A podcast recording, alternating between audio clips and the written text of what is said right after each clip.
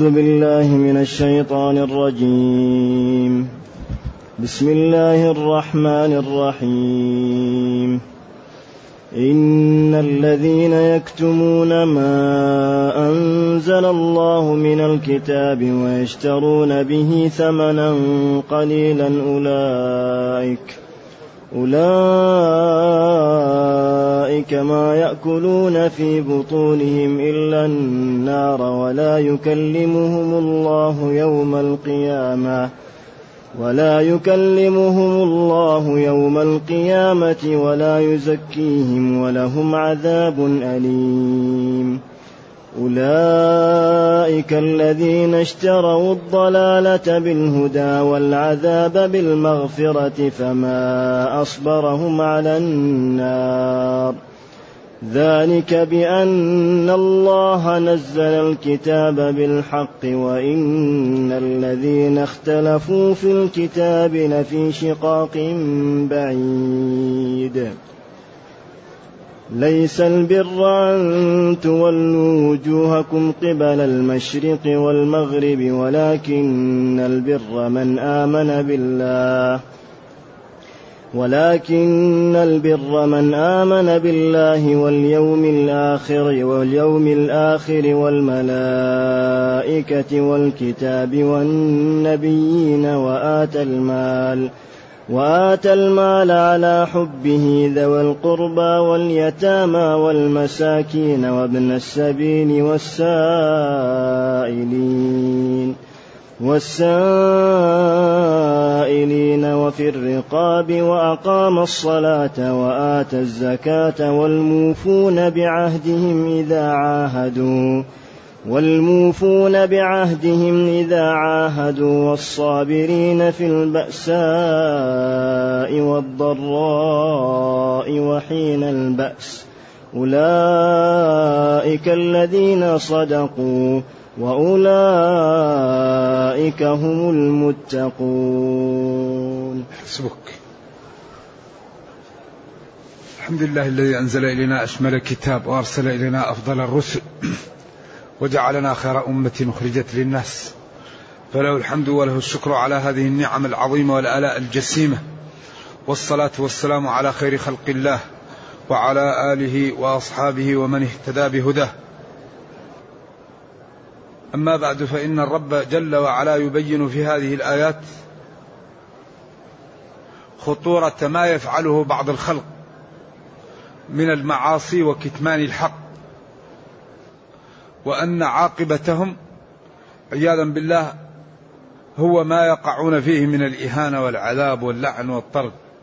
فقال جل وعلا إن الذين يكتمون ما أنزل الله من الكتاب ويشترون به ثمنا قليلا أولئك ما يأكلون في بطونهم إلا النار.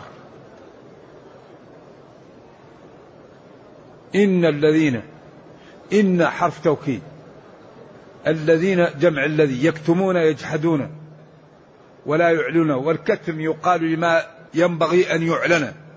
كتم فلان الأمر إذا كتم ما ينبغي أن يعلن به. ما أنزل الله من الكتاب في صفة النبي صلى الله عليه وسلم وفي صحة هذا الدين. وفي ما أوجب الله له على خلقه وما أوجب على الخلق لنفوسهم وما أوجب على الخلق بعضهم لبعض. فهم يكتمون الحق ويحرفونه ولا يظهرونه. هؤلاء يكتمون هذا وكتمهم أيضا يأخذون عليه عوض ويشترون به ثمنا قليلا. ثمنا قليل أحيانا يكون معنوي وأحيانا يكون حسي. فالمعنوي الجاه والمحمدة والحس الرشاء المال الذي يدفعونه على الفتوى الفاسدة. يغيرون صفة محمد صلى الله عليه وسلم يكتمون ما جاء في التوراة من صفاته. ولذلك إذا نظرنا نظرة فاحصة فهم يتناقضون. لأن كتابهم الذين أمروا باتباعه أمرهم باتباع محمد صلى الله عليه وسلم.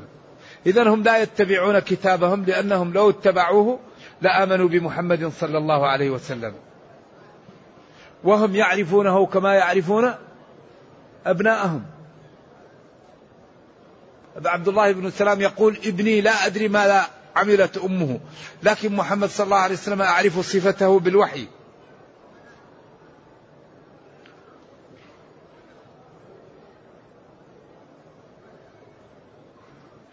بعدين قال ما أنزل الله. ما قال ما أنزلنا. ما أنزل الله أظهر هنا لأن الإنزال من الله لا من غيره. فهذا مخيف. يكتمون ما أنزل الله. لا يكتمون ما أنزل غير الله لكن هذا كتمان شيء أنزله الله. فهذا أيضا تسجيل لهم وتخويف وعيب وإزراء لهم.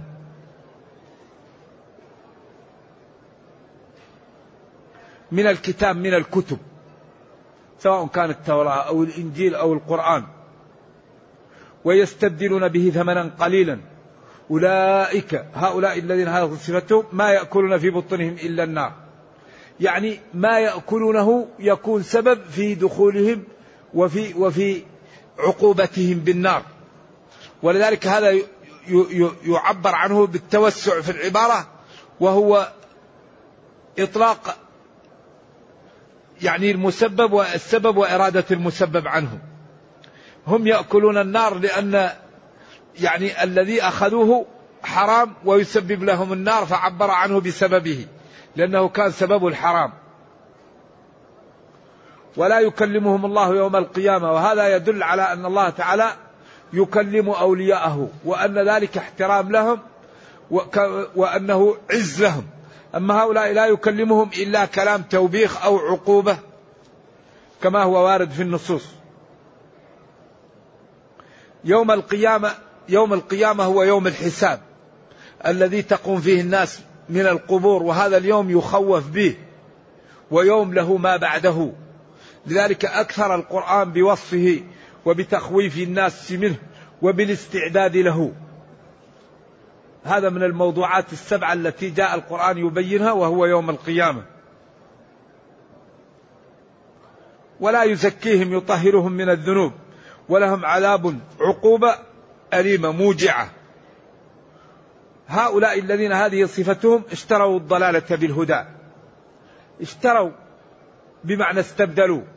ولما كان الخير والطاعة هو ثمن والكفر والمعاصي ثمن للعمر عبر عنه بالاشتراء لأن الشراء الناس تعرفه ودائما تشري وتبيع مع بعض.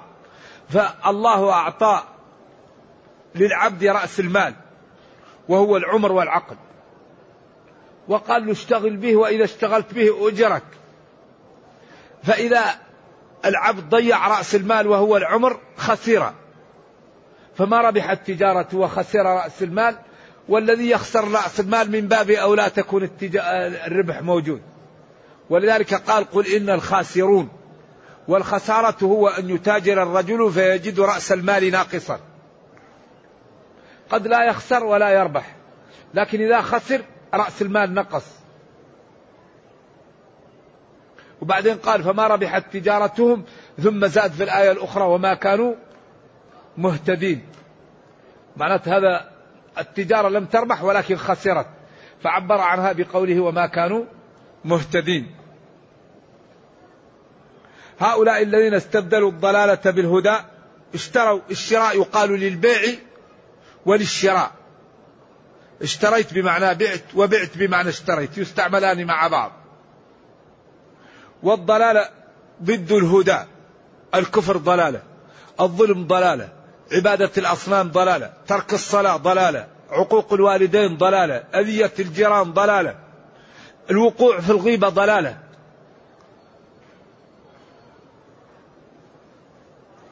فكل المعاصي يقعون تحت طائلة إيش؟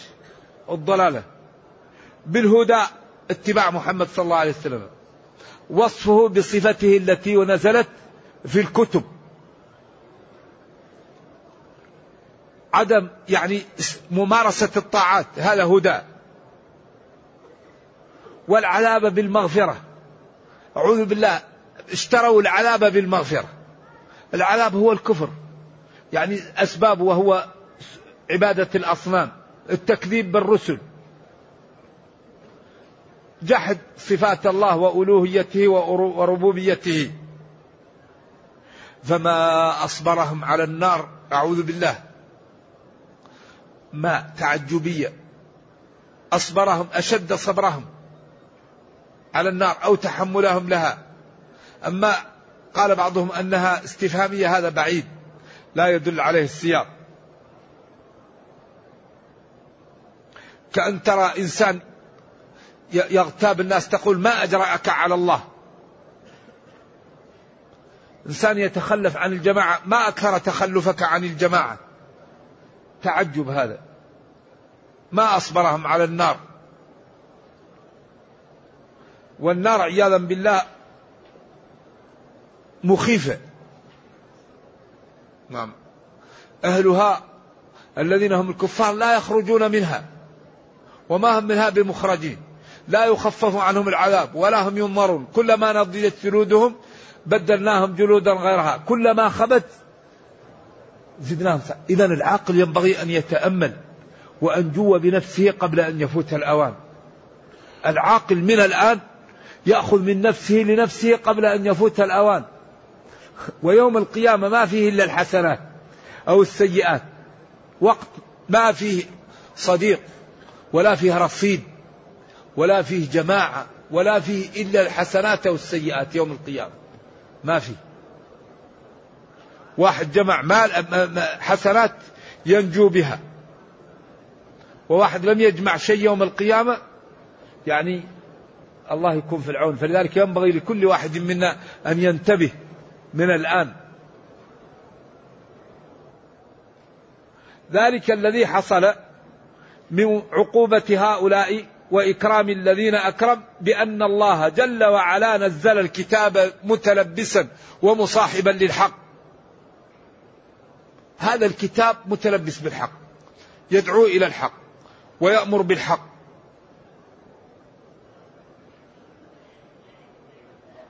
ولا يوجد شيء طيب إلا والقرآن يدعو له ويشجع عليه. ولا يوجد شيء باطل إلا والقرآن يحذر منه ويصفه بأضراره.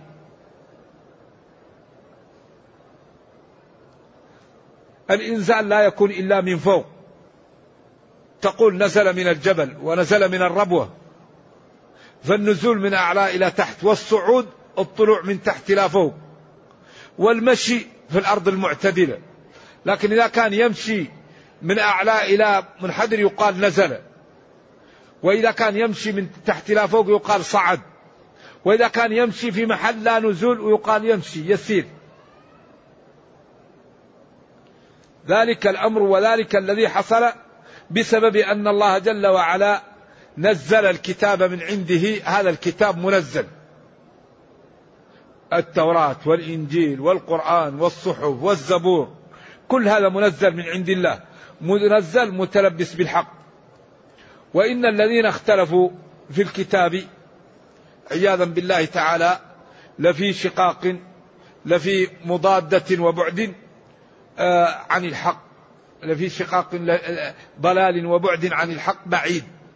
ولذلك هذا الذي اختلفوا يدخل فيهم اليهود والنصارى وكفار قريش والوثنيون إذا نظرنا إلى لأن هؤلاء اختلفوا في الكتاب. قريش يقول ساحر أساطير الأولين اكتتبها بل قالوا أضغاث أحلام بل افتراه ولذلك هذه بلبلة بل بل بل وهم يعرفون في قرارة نفسهم أنهم كاذبون. ولذلك لما جاءه الوليد وقالوا جاءكم رجع لكم بالوجه الذي ذهب به. قال والله لما قربت منه وقرأ علي الآيات انتقع وجهه. آيات فصلت. فإن أعرضوا فقل أنرتكم حط يده على فمه قال أناشدك الله والرحم إلا كف فقالوا جئتنا بالوجه الذي لم تأتنا به. قالوا لازم تقول في القرآن. قال ما لا أقول. قال لازم تقول. قال ما لا أقول. قال لازم تفكر تقول. فالله قال ثم فكر. إيش؟ فقتل كيف قدر. ثم نظر ثم عبس وبسر. ثم أدبر واستكبر. فقال وهو يعلم أنه كاذب بس قال ما لازم نقول شيء لكن هو يعلم أنه كاذب. قال والله إن لأعلاه مثمر وإن أسفله لمغدق وإنه لا يعلو ولا يعلى عليه. لذلك ما ما يمكن. كانوا يقولوا لا تسمعوا لهذا القرآن والغوا فيه. فإذا كان الليل كل واحد منهم يلقى أذنه للجدار ليسمع القرآن. فإذا انتهوا من السماع وذهبوا لبيوتهم يروا بعض أين أنت كنت؟ لماذا؟ والثاني يقول له لماذا؟ ويتواصوا أنهم لا يسمعون والليلة الأخرى كل واحد يجي ويسمع. لأن هذا القرآن معجز. معجزة خالدة إلى قيام الساعة. يدعو لكل خير. ينهى عن كل شر. يبين كل فضيلة. يدعو إلى مكارم الأخلاق. ولذلك قول الله تعالى خذ العفو وأمر بالعرف وأعرض عن الجاهلين. خذ العفو السهل من أخلاق إخوانك لا تكلف إخوانك ما لا يطيقون. كل واحد أقبل منه ما يستطيع أن يقدم لدينه. خذ العفو السهل. أنت خذ نفسك بما لا بالعزيمة. لكن لا تكلف الناس بالعزيمة. ما دام أمر جائز جزاه الله خير. ما دام أمر مختلف فيه أمر سهل. لكن المشكلة المنكر. ولذلك الفرق بين النصيحة وبين إنكار المنكر. المسائل المختلف فيها. لا يقال لها منكر يقال رشاد وأحسن. يا فلان ترى أنت لو لم تفعل كذا ما عليك شيء لكن لو فعلت كذا احتمال أن أن يقع لك شيء. فالمسائل المختلف فيها فيها النصح والرشد. أما المنكر في الأمور المجمع على إنكارها المحرمة. لذلك لا بد أن نفرق بين النصح والرشاد وبين الإنكار ونأخذ أنفسنا بالعزيمة ونرفق بالآخرين. أما الواحد يأخذ لنفسه بالرخصة ويأخذ للناس بالعزيمة هذا ما هو إنصاف. الإنصاف أن الإنسان يأخذ نفسه بالعزيمة ولكن يرفق بالناس. لا يتشدد عليها ولا يأخذها إلا باللطف. وإن الذين اختلفوا في الكتاب لفي شقاق بعيد أعوذ بالله. ولذلك قال تعالى ليس البر أن تولوا وجوهكم قبل المشرق والمغرب أو ليس البر أن تولوا وجوهكم قبل المشرق والمغرب. قراءتان سبعيتان. قالوا إن البر هنا مصدر وأن كون المصدر يكون مبتدأ هذا أقوى. وليس وأخواتها يدخلون تدخلن على إيش؟ هي أدوات ناسخة. فليس البر توليتكم. أن تولوا ما دخل في توليتكم. ولذلك يعني كأن المصدر أقعد في, في الابتداء والمبتدأ هو ذات أو منزل منزلة ذات والخبر صفة أو منزل منزلة الصفة محكوم على الذات بتلك الصفة. المهم أنه يقول قيل إن هذه الآية متعلقة بأول الحزب وهو قوله تعالى سيقول السفهاء من الناس ما ولاهم عن قبلتهم التي كانوا عليها. وأن كل أغلب الآيات جاءت معترضة تبين ما عليه بعض الذين انحرفوا من أهل الكتاب ومن قريش ومن طوائف المشركين ثم عاد هنا للكلام عن بداية الكلام.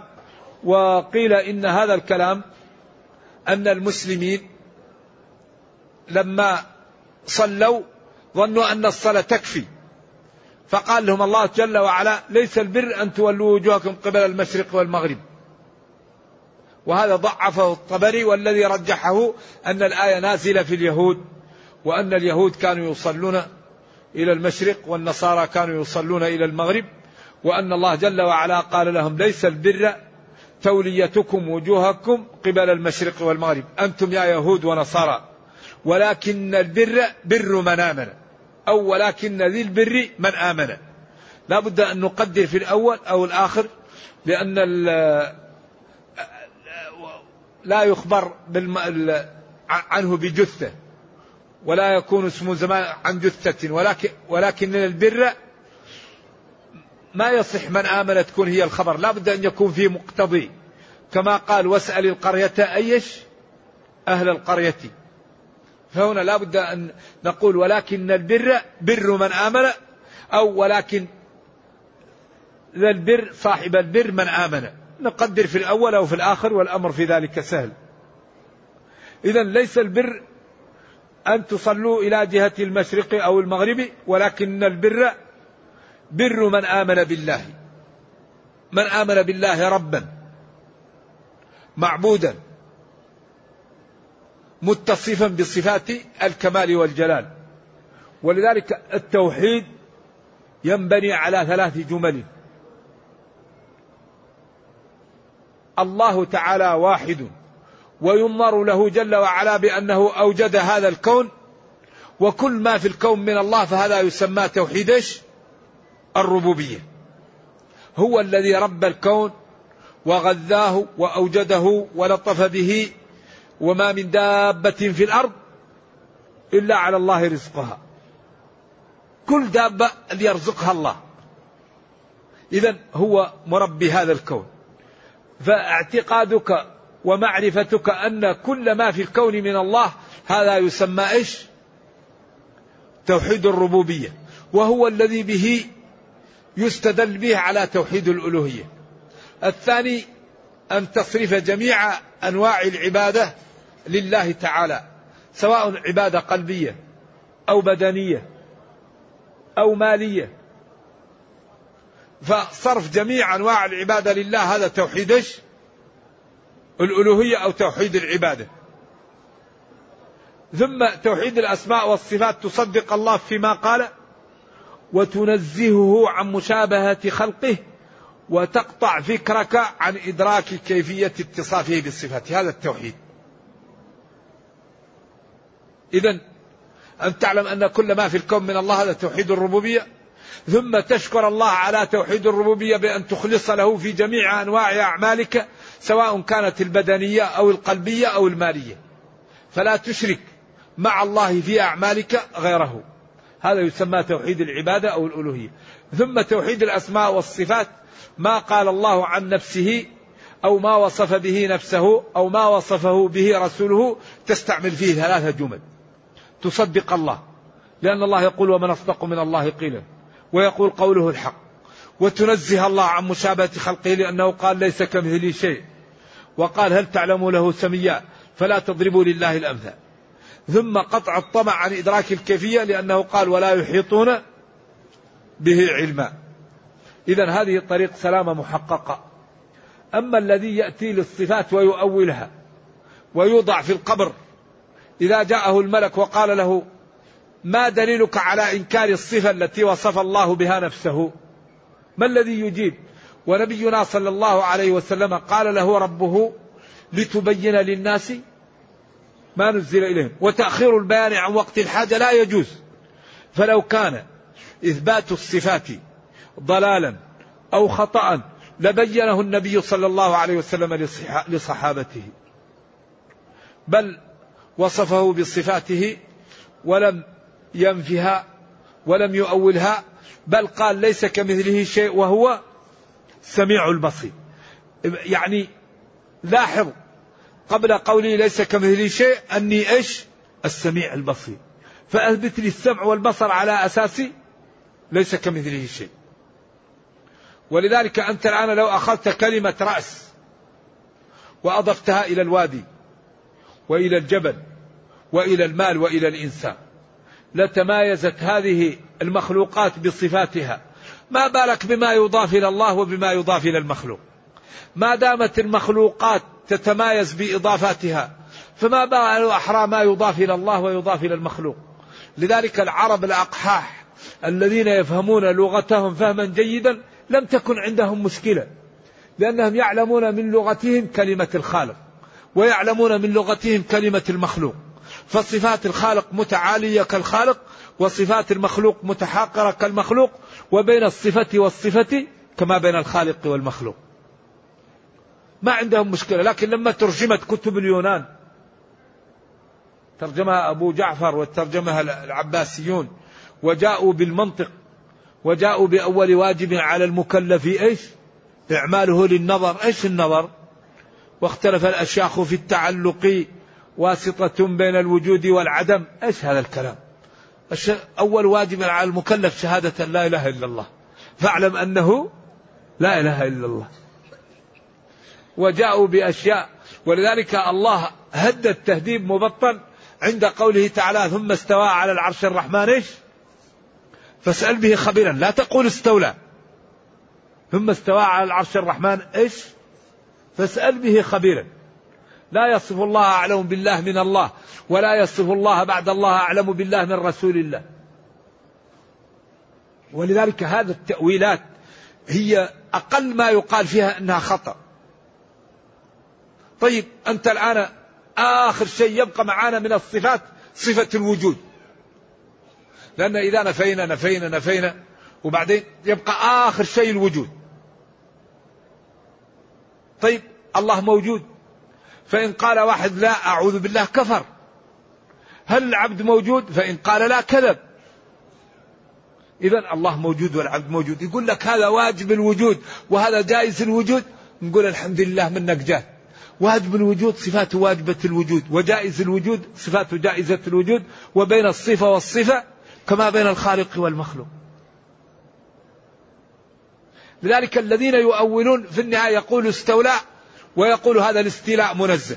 طيب ليش ما تخلي الكلمة التي جاءت من القرآن كل حرف منها بعشر حسنات وتنزه الله؟ تقول استوى استولى وهذا الاستيلاء منزه. طيب خلي استولى وقول استوى وقول منزه. ولا شك أن التأويلات واضح جدا أنها يعني خلاف ما فعل النبي صلى الله عليه وسلم ولا الصحابة ولا عرفت إلا بعد كتب اليونان. وإن كان التأويل من حيث هو قد ينقسم إلى ثلاثة أقسام.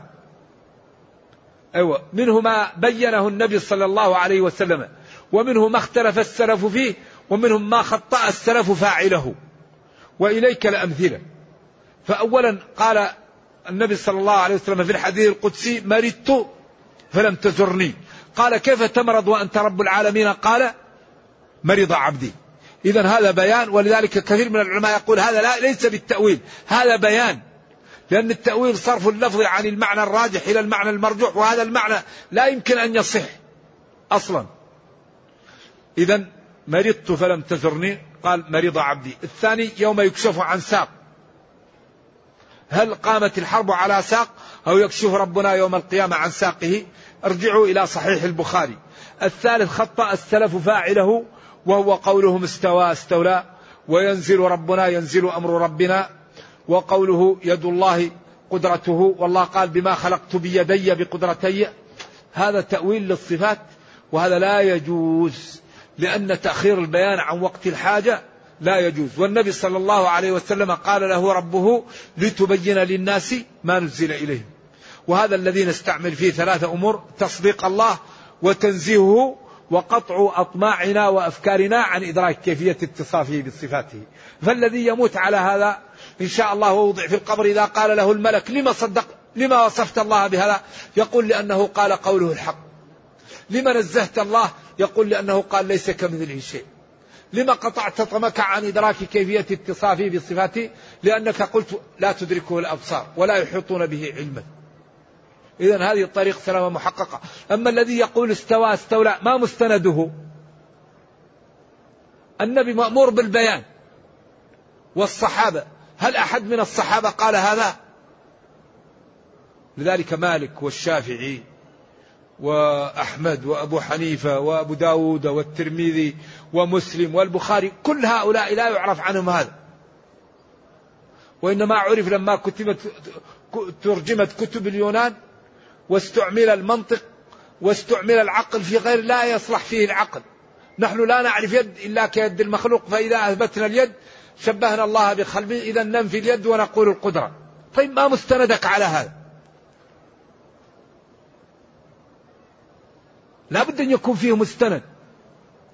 لذلك الخطأ في هذا واضح ولكن هؤلاء الذين أخطأوا نرجو الله تعالى أن يغفر لهم وهم معذورون لأن الذي أول لا يريد إلا تنزيه الله ولكن كما قال الشافعي رام نفعا فضر من غير قصد ومن البر ما يكون عقوقا. فنرجو الله أن يغفر لنا ولهم وهم إن شاء الله معذورون لأن الذين أولوا لا يقصدون إلا الخير ولكن استعملوا العقل في محل لا يصلح فيه العقل. نعم. وكون الإنسان عالم لا يمنع من الخطأ. الإنسان يكون عالم ويخطئ. وكون أن الإنسان غير عالم لا يمنع من الأصابة في بعض الجزئيات.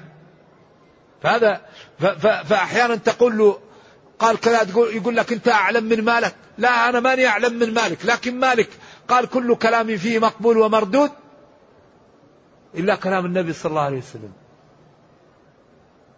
والشافعي قال لهم إن رأيتم قولي لمخالفا لما رويتم فاضربوا الجدار بقولي. وأحمد قال لهم لا تكتبوا ما قلته بصل ذاك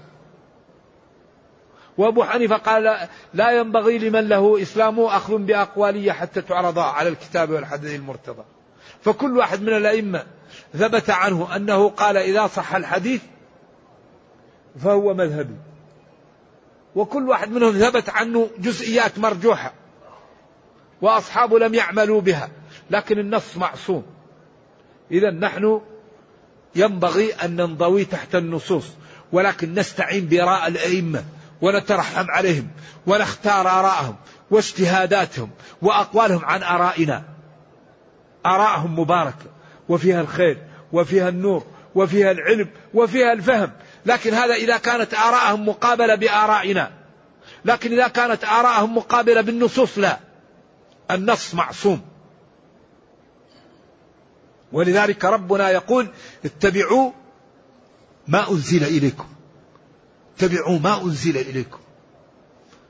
ابن عباس لما قال لهم تمتعوا قال لهم أقول لكم قال رسول الله تقولون قال أبو بكر وعمر أتريد أن تنزل عليكم حجارة من السماء؟ اتبعوا ما أنزل إليكم. ولذلك كون أن المسلم يروض نفسه على النصوص هذه نعمة. نعمة أن المسلم يكون تبع تبع نفسه تبع للنص. لأنه تجد أغلب الناس شيخي قال أبي قال في مذهبنا لا خليك المذهب طيب والشيخ طيب ولكن النص أطيب وأبرك. ولذلك الذي يتمس يتمسك بنص هذا من جاه أما التقليد من حيث هو من أوله إلى آخره عليه عليه استفهام. لأن التقليد قبول قول من ليس قوله دليلا. والعلماء اختلفوا فيه من بدايته. انظروا إلى كتاب التقليد في كتب الأصول. هل يجوز أو ما يجوز؟ وهل يجوز تقليد الميت أو لا يجوز تقليد إلا الحي؟ وما لا يجوز التقليد فيه؟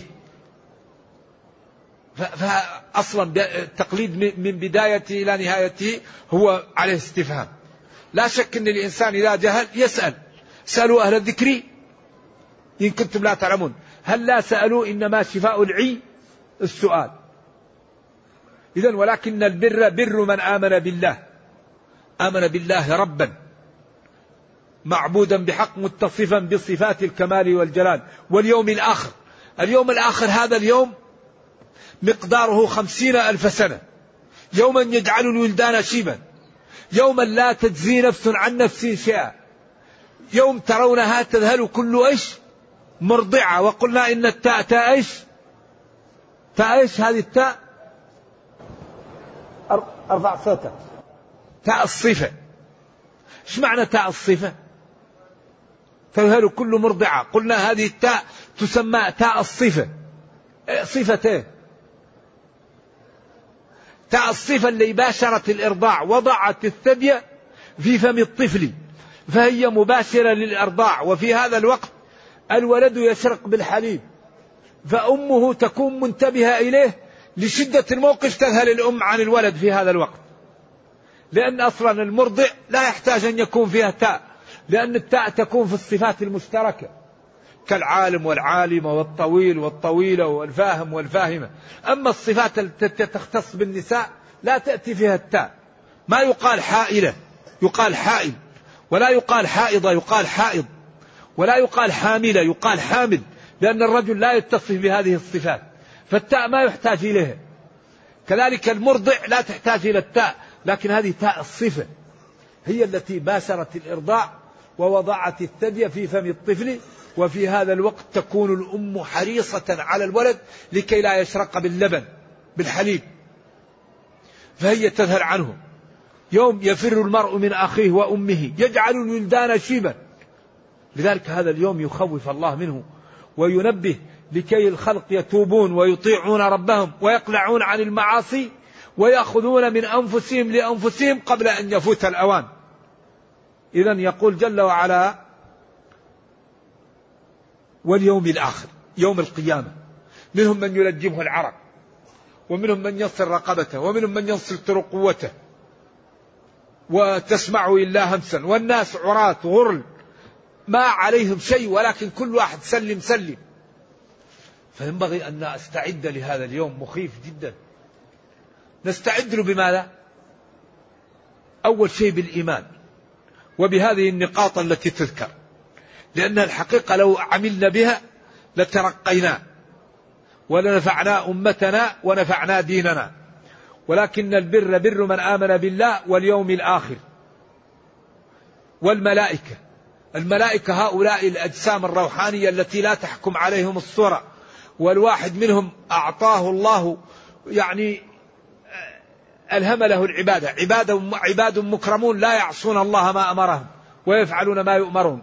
وعندهم قوة يعطيهم الله قوة وجلد وشيء عجيب. جبريل رأوه عنده ستمائة جناح ووضع جناحه تحت قرى قوم لوط ورفعها وقلبها بهم.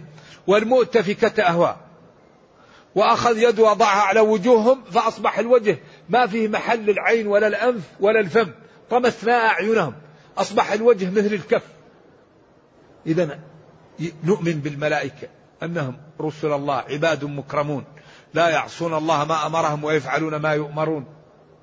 وكان النبي صلى الله عليه وسلم يأتيه الوحي أحيانا كسلسلة الجرس وأحيانا يأتيه الملك في صورة دحية الكلبي وهو أخفه. والكتاب كل الكتب يؤمن بالكتب التي نزلت أنها من عند الله تعالى. وهذه الكتب متفقة كلها في الأصول ولكن في الفروع مختلفة. هم كان عندهم الآثار والأغلال رفعت عنا. النصارى ما عندهم إلا العفو اليهود ما عندهم إلا القصاص. نحن والحمد لله عندنا العفو والقصاص وعندنا الصلح على الدية. أو زيادة على الدية أو الترك كله عندنا. فديننا دين الفسحة الحمد لله والنبيين نؤمن بأن النبيين رسل من عند الله وأنهم معصومون فيما يبلغون. الذي يبلغونه معصومون فيه وأنهم يمرضون. ويأكلون ويجوعون ويموتون. كما قال ما لهذا الرسول يأكل الطعام ويمشي في الأسواق لولا أنزل إليه ملك فيكون معه نذير أو يلقى إليه كنز أو تكون له جنة. بعدين قال ولو جعلناه ملكا لجعلناه رجلا. لأنه لو كان ملك أنتم هو ما تقدروا تتفاهموا. يقولوا هذا ما نتفاهم معه. ولا لبسنا عليهم ما يلبسون. وآتى المال على حبه. وأعطى المال على حبه. وهنا الذي يظهر أن هذا الإعطاء ليس الزكاة لأجل الآيات التي تأتي. على حبه هذا احتراس والضمير الذي يظهر أنه عائد على المال. أما ما قالوا على حب الإعطاء أو على حب الله هذا بعيد بعيد مرجوح. ولكن أتى المال على حبه. هذا الذي يسمى الاحتراس ويسمى التذييل وهو المسمى بالإطناب في علم المعاني وهو جميل جدا. لأنه الإنسان قد يعطي المال لأنه لا يحتاجه وهذا ليس مدحا لأن الآن الناس إذا إذا انتهت من الطعام ترميه في الزبالة لكن الذي يعطي المال وهو جوعان وشحيح ويخاف الفقر ويرجو الغنى هذا الذي إيش؟ هذا الذي يمدح وآتى المال على حبه أي على حب المال فهذا الذي في المدح كما قال ويطعمون الطعام على حبه مسكينا ويتيما. وقال إن تلقى يوما على علاته هرما تلقى السماحة منه والندى خلقا. هرم هذا يصفه بأنه كريم في كل أوقاته في أيام الشدة وفي أيام الرخاء وفي أيام الجوع وفي أيام الفقر. إن تلقاه تلقى منه السماحة والندى خلقا. هذا يسمى احتراس وهذا القرآن نزل بلسان عربي مبين. ولذلك قال ويطعمون الطعام آه، هنا يقول وآتى المال على حبه أي على حبه للمال. ذوي القربى القرابة الإعطاء لهم صدقة وصلة رحم. وبالأخص إذا كان الفقير الكاشر أو الكاشح. إذا كان الفقير القريب الكاشح هذا أجر لا يعلمه إلا الله. أولا لأنه فقير ثانيا لأنه قريب ثالثا لأنه كاشح ومكشر. يكرهك إذا رآك كلح في وجهك وقطب. إما لحسد أو لما يجد في نفسه من من العازة وأنت عندك مال فيغضب. فلذلك هذا النوع الإعطاء له أجر لا يعلمه إلا الله. ولذلك قال لي قرابة يقطعونني وأصلهم ويؤذونني وأكرمهم. قال إن كنت ما تقول فكأنما تسفهم المل الرماد الحار. لذلك من عصى الله فيك فأطع الله فيه. ولذلك الصحابي الذي سمع الله يقول لن تنالوا البر حتى تنفقوا. من هو هذا؟ أبو طلحة. قال له يا رسول الله أعز ما لي علي برحى هذا البستان. يا رسول الله خذه في سبيل الله. قال له بخ بخ بخ اجعله في قرابتك. بالله عليكم واحد من الشيوخ الصوفية. لو يجي واحد من الطلاب ويقول له يا شيخ هذا البستان لك يقول له بخ بخ اجعله في قرابتك؟ ولا يقول له جزاك الله خير. جزاك الله خير مقبول. هو قال له بخ بخ اجعله في قرابتك. شوف. أما الشيخ شيخ الطريقة شيخ الصوفية لو يأتي طالب ويقول له يا شيخ هذا البستان لك ما لا يقول له؟ يقول له اجعله في قرابتك والله يقول له طيب جزاك الله خير. ما شاء الله. فهمت والحمد لله. نور الله بصيرتك. مشكلة. ولذلك الدين الدين غير الدنيا. النبي صلى الله عليه وسلم لما جاءته الوفاة ومرض قال مروا أبا بكر إيش عائشة. كانت تخاف أن الناس يتشاءموا بأبيها. فقالت لحفصة قولي له يأمر عمر. إن أبا بكر رجل أسيف. فقال إن كن لأنتن صواحب يوسف. مروا أبا بكر فليصلي بالناس. لذلك عمر فهم. قال ارتضاك رسول الله لديننا. أفلا نرتضاك إيش؟ لدنيانا. امدد يدك أبايعك. وعمر لما أدركته الوفاة.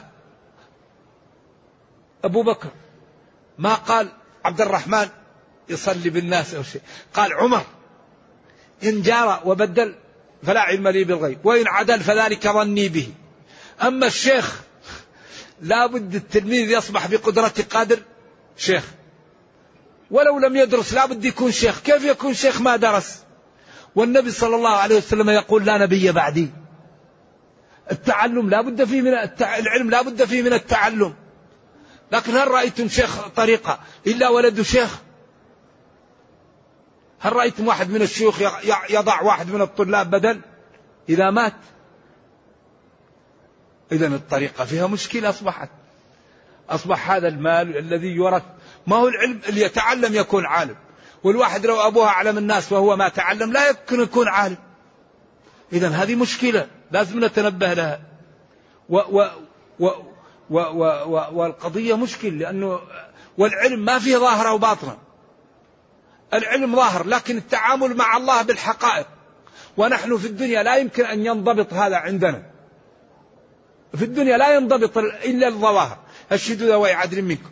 وإن قيل لكم ارجعوا فارجعوا. فإن لم يأتوا بالشهداء فأولئك عند الله هم الكاذبون. قل للمؤمنين يغضوا من أبصارهم. رجل معلق قلبه بالمساجد. نحن ننظر للظاهر. فالذي يظهر الخير نقول هذا طيب والذي يظهر الشر نسأل الله الهداية ونقول هذا يعني عنده مشاكل. أما الحقائق هي الذي يأخذ بها الله ولذلك أعمالنا لا تنضبط إلا بالظواهر. أما الحقائق بين العبد وبين الله. أما قول أن الدنيا فيها ظاهر وباطن هذا مو صحيح. في علم ظاهرة وباطن لا. كل الشريعة ظاهرة. الباطن بين العبد وبين الله. ولذلك أول شيخ هو الخضر وأول تلميذ هو موسى. لما قال موسى لقومه من أعلم الناس؟ قال من؟ قال أنا. قال له ربه في مجمع البحرين رجل أعلم منك. موسى قال من لي به؟ من لي به؟ قال خذ مكتل وروح. فإذا وصلت كذا تجده فلما نسي المكتل قال نسيت الحوت قال ذلك ما كنا نبغي. وجاء الخضر قال له السلام عليك أنا أريد أن نتبعك قال له أنت على علم علمك الله وأنا على علم علمني الله. إذا من علمه؟ الله. بعدين أول ما جاءوا لسفينة وحملتهم من غير اللون أخذ لوح من الواحة ونزعها قال له أخرقتها لتغرق أهلها. هم يكتبوا لا يجوز للتلميذ أن ينكر على الشيخ ولو بقلبه. كيف ما ينكر عليه إذا عمل خطأ؟ أليس هذا مكتوب في الكتب؟ وأن الشيخ لا ينكر عليه. ويمكن ترجعوا إلى نعت البدايات أو الرماح. يمكن لو تأتوا للمكتبة تجدوا في قسم الممنوعات. تقرأوا في الكتابين الرماح ونعت البدايات فيقول لا يجوز للتلميذ أن ينكر على الشيخ ولو بقلبه. هذا من أي مستند لهذا يا أخي؟ النبي صلى الله عليه وسلم قالوا له أقصرت الصلاة أم نسيت؟ قال كل ذلك لم يقع. ثم قالوا له نعم فراح تم صلاته سجد للسهو صلوات الله وسلامه عليه. ويوم بدر قالوا له المكيدة أو أو الوحي قال المكيدة قال لا خلي يعني القلب وراءك. ويوم الحديبية قال أنا أخاف أن ينزل عليهم عذاب. قالت له أم المؤمنين انحر هديك يا رسول الله. فراح ونحر هدي فكادوا يقتتلون يتبعونه. فلذلك الحقيقة إشاعة ونحن في أحوج ما نحتاج إليه أن تكون لنا نكثر من الندوات ومن المحاضرات في المسائل التي تكون هي أسباب الخلاف حتى يظهر الحق ويعرف الراجح من المرجوح لأن هذا لا يعلم إلا بالمناقشات والمناظرات وبإيجاد شرائح وكل واحد يدلي بدلوه وبحجته حتى يتضح الحق وينجلي ويظهر المرجوح وينجلي أيضا لتبقى الناس على بصيرة من أمرها. إذا القرابات الصدقة عليهم صدقة وصلة رحم. واليتامى يتامى القرابات أو اليتامى جميعا وكذلك المساكين مساكين القرابات. آتى المال على حبه أول شيء قراباته. ثم أتى جميع المحتاجين ومن أفضلهم هذه الأمور المذكورة وهي على الترتيب. أولا المساكين ذوي القرباء والمساكين الأيتام والمساكين عموما وابن السبيل الذي هو المسافر أو الضيف والذي يسأل. ولذلك وفي أموالهم حق إيش؟ للسائل. أعطوا السائل. صحيح أن من يسأل يأتي يوم القيامة وجهه إيش؟ لا لحم فيه. وأكبر سبب للفقر السؤال. الذي يسأل يفتقر. ومن استغنى يغنيه الله ومن تعفف يعفه الله. ولا يجوز السؤال إلا واحد من ثلاث. رجل أصابت ماله جائحة ورجل تحمل حماله ورجل ما يجد قوت لم يبقى عنده شيء حتى ولا يفطن له فهذا يخبر الناس. ولكن من تعفف يعفه الله ومن استغنى يغنيه الله.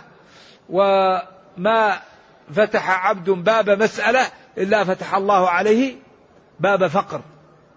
نعم. و ولذلك الله يقول في سورة الحج أطعموا القانع والمعتر. القانع المتعفف والسائل على أصح التفاسير لأن العبد حر إن قنع والحر عبد إن قنع فاقنع ولا تقنع. فما شيء يسين سوى الطمع. إذا أطعموا القانع من قنع يقنع ومن قنع يقنع. من قنع يقنع ومن قنع يقنع. فاسم الفاعل من الفعلين القانع. أي أطعموا السائل وأطعموا المتعفف وأطعموا الواسط بينهما الذي هو المعتر. الذي لا يسأل ولا يتعفف يتعرض. إذا أعطوا لكل الناس المحتاج السائل المتعفف. ولذلك ينبغي للمسلم أن يكون في ماله حق للمسلمين. إن في المال حقا سوى الزكاة. وفي الرقاب يعني الذين كاتبوا ليكونوا أحرار من المسلمين. هذا يعطوا أيضا من المال. بعدين قال والموفون بعهدهم إذا عاهدوا. وأقام الصلاة وآتى الزكاة. أقام الصلاة بفروضها وأركانها وواجباتها وسننها وأندابها. وآتى الزكاة المفروضة والزكاة معروفة. كل الأموال لا بد فيها من الحول إلا نوع واحد من المال وهو ما هو المال الذي لا يجب فيه الحول؟ الحبوب والثمار. وآتوا حقه يوم حصاده.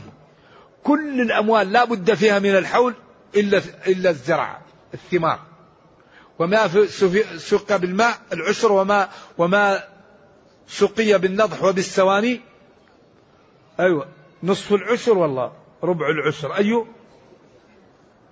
نصف العشر على خلاف في ذلك. وهذا مبين في كتب الحديث وكتب الفقه. والصابرين بعدين يقول والموفون بعهدهم إذا عهدوا العهد هذا الإيفاء به من علامة الإيمان. وعلامة المنافق إيش؟ إذا عاهد غدر وإذا وعد أخلف. الموفون بعهدهم ولذلك الوفاء بالعهود هذا من شيم أهل المروءة ومن شيم أهل الدين. ولذلك قال جل وعلا يا أيها الذين آمنوا أوفوا بالعقود. عقد بينك وبين الله عقد بينك وبين نفسك العقد بينك وبين الآخرين. أوفوا بالعهود. أي عهد عليك به الصلاة الصوم مبايعة. سر قال لك شخص لا لا لا تفشيه. أمانة قال أعطاك إياه. رجل استودعك نصح. هذه كلها عهود هذه كلها عهود ينبغي للمسلم أن يفي بها. صلاته طهارته صومه. يعني أمور المسلمين ودائعهم. يعني أسرارهم التي يعطوك إياها. هذه كلها عهود ينبغي للمسلم أن يفي بها. والموفون بعهدهم إذا عاهدوا. بعدين قال والصابرين. هنا غير الأسلوب لتنتبه لهذا. ولذلك اللغة العربية من, من عادتها أنه إذا كانت جملة مهمة يغير الإعراب لتنتبه. ولذلك تغيير الإعراب لأن العرب الكلام يفهمونه. ويسير معهم وخصوصا إذا كان الكلام قيما وفيه البلاغة وفيه المعاني الجيدة فالذهن يكون ماشي معاه منصب. فإذا غيرت الإعراب ينتبه أكثر. ولذلك هنا قال والمقيم الصلاة وقال هناك والصابئون وهنا قال والصابرين. فتغيير الإعراب لتنتبه كأنه مثل اللي يدقك كذا يقول لك انتبه انتبه. تنتبه عشان تأخذ والصابرين. ولذلك لا يوجد شيء مثل الصبر. أصبر ولا تضجر من مطلب فآفة الطالب أن يضجر فمدمن القرع القرع للأبواب أن يلجا ولذلك إن تكونوا تعلمون فإنهم يعلمون كما تعلمون وترجون من الله ما لا يرجون. إن يمسسكم قرح ولكن غريب ضعف أهل الحق في حقهم وقوة أهل الباطل في باطلهم. أهل الضلال الآن في كل المدن الكبيرة يعرف بعض. أهل الضلال في الليل مع بعض في طوكيو وفي إسطنبول وفي القاهرة وفي باريس المدن الكبيرة أهل الضلال يعرفون بعض ويبيتون مع بعض وأهل الحق في القرية الواحدة لا يعرفون بعضه والله يقول يا أيها الذين آمنوا اتقوا الله وكونوا كيف نكون مع الصادقين إذا لم أعرفهم. والله يقول وتعاونوا على البر وتعاونوا. ينبغي للطيبين أن يعرفوا بعض. وأن يتعاونوا على الخير وأن يشد بعضهم. إزر بعض سنشد أخو عضدك بأخيك. شعيب قال له قومه ولولا رهطك لرجمناك وما أنت علينا بعزيز. ولذلك لو اتحد المسلمون كيف يكون وضعهم؟ لكن أعداءنا لا. في الصف الأول ينظر إليه ويقول له أبغضك في الله. أخوك يا أخي معك وفي الصف الأول. كيف تكرهه؟ كيف تكره أخاك يا أخي وهو مسلم؟ ولذلك سبحان الله العظيم قل لعبادي يقولوا التي هي أحسن إن الشيطان ينزغ بينهم. والله ديننا دين جميل والله. لكن حري بنا أن نعطيه الوقت وأن نتمثله. ولذا لو تمثلنا الدين كل الناس تدخل في الإسلام. والصابرين في البأساء. البأساء المرض البأساء الفقر والفاقة والضراء المرض والسقم وحين البأس وقت المعارك والحروب. أولئك الذين هذه صفتهم صدقوا وأولئك هم المتقون. الذين جعلوا بينهم وبين عذاب الله وقاية بما فعلوا من هذه الأمور. إذا هذه الأمور لو عمل بها المسلمون لأصبحوا في المكان اللائق بهم. نرجو الله جل وعلا أن يوفقنا وإياكم لما يحبه ويرضاه وأن يجعلنا جميعا من المتقين إنه خير مسؤول والقادر على ذلك. وصلى الله وسلم وبارك على نبينا محمد وعلى آله وصحبه. والسلام عليكم ورحمة الله وبركاته.